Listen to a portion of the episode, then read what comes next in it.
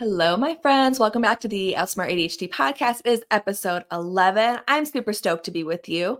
And we're going to talk today about what to do if you suspect that you have ADHD. Um, I realize that I talk about things that are you know, they're important, but I get so many people that ask me, like, okay, I suspect I have ADHD. What do I do? Why haven't I done a podcast episode on this yet? I don't know because I have ADHD and I like to talk about all the fun things. And sometimes I forget about the very basics. So let's talk about what to do when you suspect that you have ADHD. Um, as someone that has ADHD, you are going to be the first person to realize when you have it. So, first of all, people telling you, oh, everyone's getting diagnosed with ADHD, everyone is, they're full of shit. Um, there is more awareness about ADHD, which is making it to where more people are able to get diagnosed just because there's a better understanding of it. So there's a lot more people who are self diagnosed, formally diagnosed, because there's a lot more awareness of what ADHD is. So, step one, if you have if you suspect that you have ADHD, which 99% chance if you suspect it, you probably have it because you've already gone down a rabbit hole of research um, to get to this point of suspecting it. But step one is filling out the ASRS, which is the Adult ADHD Self Report Scale. I will link that in the show notes here. Um, it goes through the different symptoms of ADHD and um, handing that document to my doctor along with evidence um, other evidence of ADHD is what made her comfortable with prescribing a stimulant medication. We're going to get through go through all of that in a bit, but step 1 is filling out the adult ADHD self-report scale. It doesn't take very long. It's not going to take you more than a, a 2 minutes to fill out. It's very very quick. Um, but you're going to fill that out, print it out because you're going to be bringing that with you when you go to the doctor um, to get the diagnosis. Okay. So, step two is gathering evidence. Now, excuse me, you are going to advocate for yourself getting this diagnosis as someone who, excuse me, guys, if you um, were not assigned uh, male at birth, if you were not um, male presenting, um, if you are a person of color, it makes it a lot harder to get a diagnosis. There's a lot of biases in the medical system to where you really have to advocate for yourself to get the medical attention that you need. I wish it was not that way. I wish that everyone was treated the same, but your chances of getting a diagnosis if you are an 8-year-old boy bouncing off of the walls is very different than say someone who is a 50 year old uh, African American woman who realizes they have ADHD, the more inattentive type. It sucks. It's stupid. I hate it, but I'm going to help you to advocate for yourself. Okay. So you're going to go into hardcore um, information gathering mode. Okay. So any symptoms that you suspect are ADHD, we're going to write them down. We're also going to bring that with us to the doctor. Okay. So, any evidence of executive dysfunction, executive dysfunction is having a hard time starting tasks, finishing tasks, switching tasks. So, if you have a hard time starting tasks, say, um, I have a hard time getting started on my homework, I have a hard time getting started on my tasks at work, I cannot get started until I feel a sense of urgency all of those things i want you to write down the the type of things that you have a hard time starting um, and the places. If you f- have experienced it in school uh, whether that's k through 12 college um, whatnot i want you to write that down. If you have experienced it um, at your work i want you to write that down. If you have a hard time getting things started in your home like cleaning tasks i want you to write that down. Anything that is a hard time you have a hard time getting started and the same thing with any tasks they have a hard time finishing. Say, when I'm at work, I can't. Um, sometimes I can get started because of the sense of urgency, but I have a really hard time finishing it. Any evidence of having a hard time starting tasks or finishing tasks, I want you to write those down. Any difficulty with switching tasks? Um, do you have a hard time getting out of bed because you know that once you get out of bed, you have to dress yourself or get um, get in the shower? Um, do you have a hard time leaving your house to get into the car to go to work? Do you have a hard time getting out of the car to come back into the house once you've been grocery shopping? Do you have a hard time going from one environment to the other?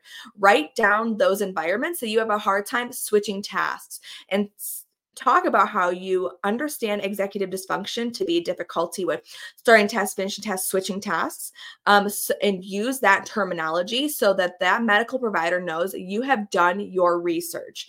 One of the reasons I was able to get my my stimulant medication is because I had um, the knowledge of being uh, having a master's degree of occupational therapy. I wasn't quite certified yet, but I had all the knowledge behind it. I could explain my brain in medical terms. When you can use those terms, executive dysfunction, okay, starting tasks, finishing tasks, switching tasks, prioritizing tasks, organizing, all of that is executive dysfunction, okay? Another uh, way to advocate for yourself is talk about when you have difficulties with uh, differences in sensory needs. Do you have a hard time focusing if you feel a scratchy tag on your shirt? Do you have a hard time focusing if um, you're too hot, too cold? Do you have a hard time regulating your temperature? Um, were you told in school? Oh, that's that's going to be another thing. I'll hang on to that for a moment. Um, so differences in sensory needs is literally your senses. Do you have a hard time focusing when there are sounds in the background or when there are no sounds in the background? Um, do you have to have noise canceling headphones on? Do you have to make sure that music is playing? Do you struggle with auditory processing. When someone's talking to you, you have a hard time understanding what they're saying, even though you can hear what's happening. That's differences in auditory processing. It doesn't mean that our hearing is bad, but the way that our brain processes that auditory information is different. So you might not process that information for like a second later. Um, it could be that if there's competing sounds, like say you're having a conversation with someone, but there's also construction happening outside, you have a hard time understanding that conversation because of the competing noises. Write down anything that you have as far as differences in sensory needs. Okay. Because that's also evidence of ADHD. Okay. Um, do you struggle with things like binge eating? People that have ADHD are a lot more likely to struggle with binge eating because we have a dopamine deficient brain. Dopamine is that feel good neurotransmitter, whereas most people feel pretty good like day to day as long as something terrible doesn't happen. Um, those of us with ADHD, we really struggle just to feel okay, which is why we seek things like a lot of sugar because sugar, if you eat a lot of it at once, it's going to give you a rush of dopamine, which is going to make you feel likely shame on an inner level, but as some type of calmness in your brain. Um, so if you struggle with binge eating, let's take the shame out of it. Really good chance that it's because of ADHD. Okay, so if you struggle with binge eating, uh, talk about that, and also talk about how you understand why people with ADHD struggle with binge eating more. Um, literally say i know that people with with adhd are more likely to struggle with binge eating. I notice that when i'm feeling you know understimulated or overstimulated i use it to regulate my nervous system um, and use that type of language. Take notes of the language you want to use with that medical provider okay? Um, so binge eating can be a not a symptom, but it's oftentimes associated with ADHD.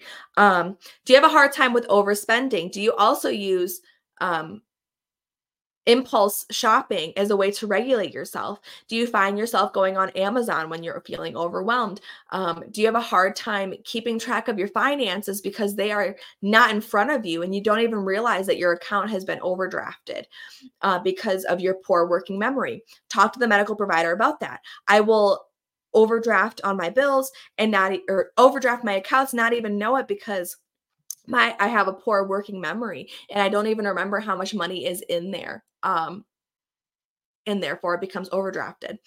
Also can be a caveat of having ADHD, okay? Unmanaged ADHD, I should say. Okay. Um talk about things like, do you find yourself interrupting during conversations? Have people told you that you interrupt during conversations? Um, do you struggle socially for that reason? Talk about if you ex- have experienced it in school, if you've experienced it in your jobs. Have your boss ever talked to you about that? There's a really good chance that you have felt rejection in that way because of interrupting people, um, because of our impulsivity. Okay, so write down any evidence of that. Um, when you were in K through 12, did your teachers tell you things like, you know, it, she's a really good student, but she needs to just try harder. She needs to focus more. Were you someone that doodled on the side of your paper when you were bored during class? Um, did you excel in subjects that you really enjoyed but had a hard time attending to converse or attending to classes that were really boring to you? All very much textbook ADHD um, especially the inattentive type, which is more common in women. Okay. Um,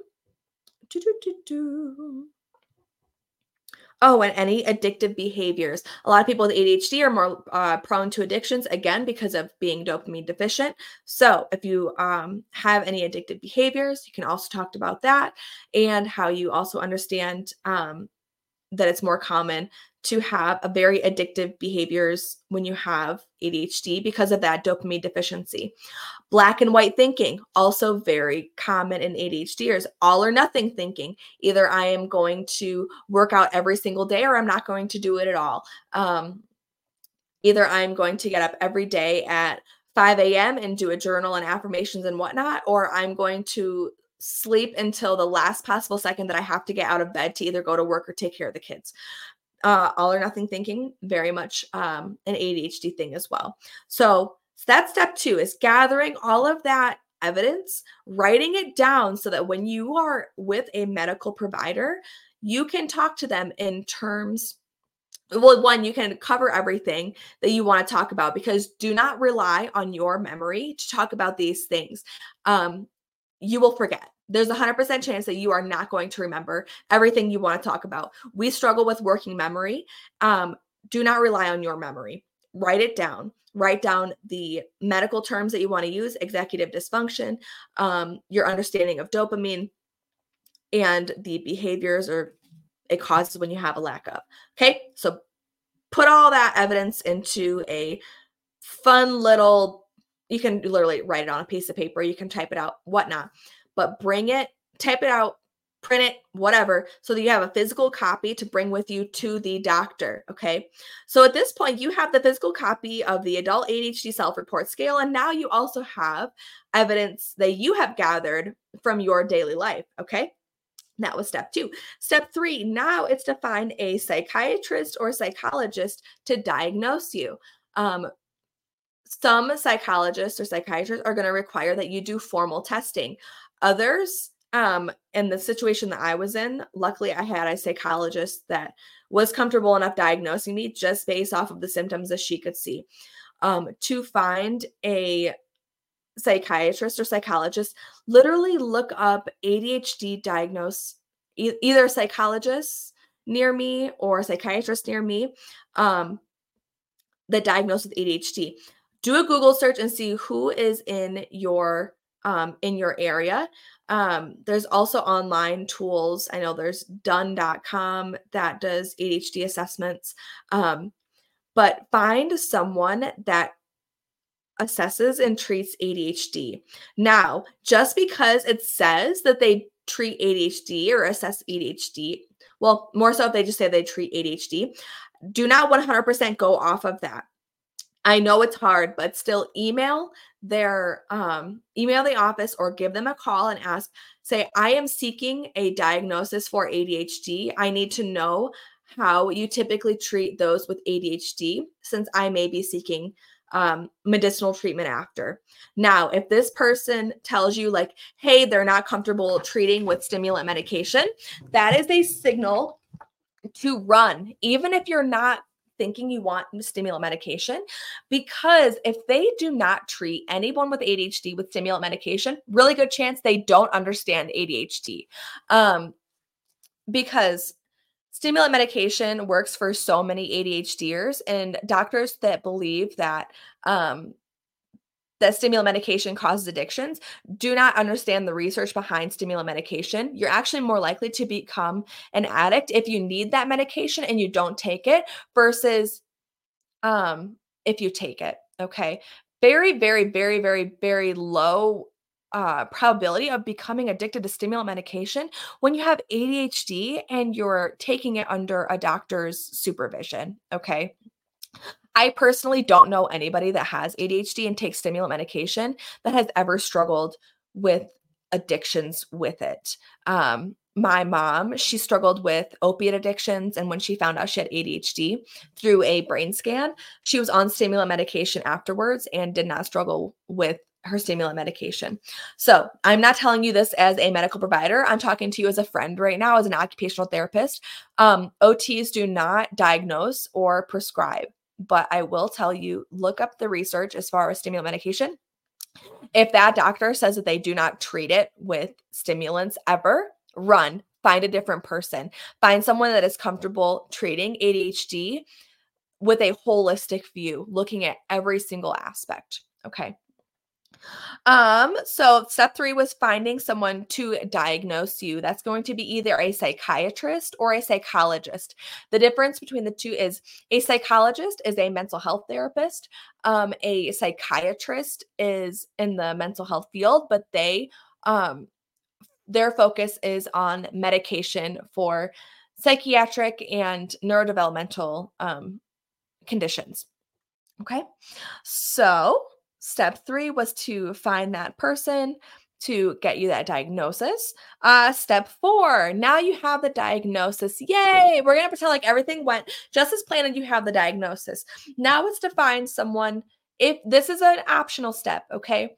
Um, many people that have ADHD do seek some tor- some type of medicinal treatment to make life more functional.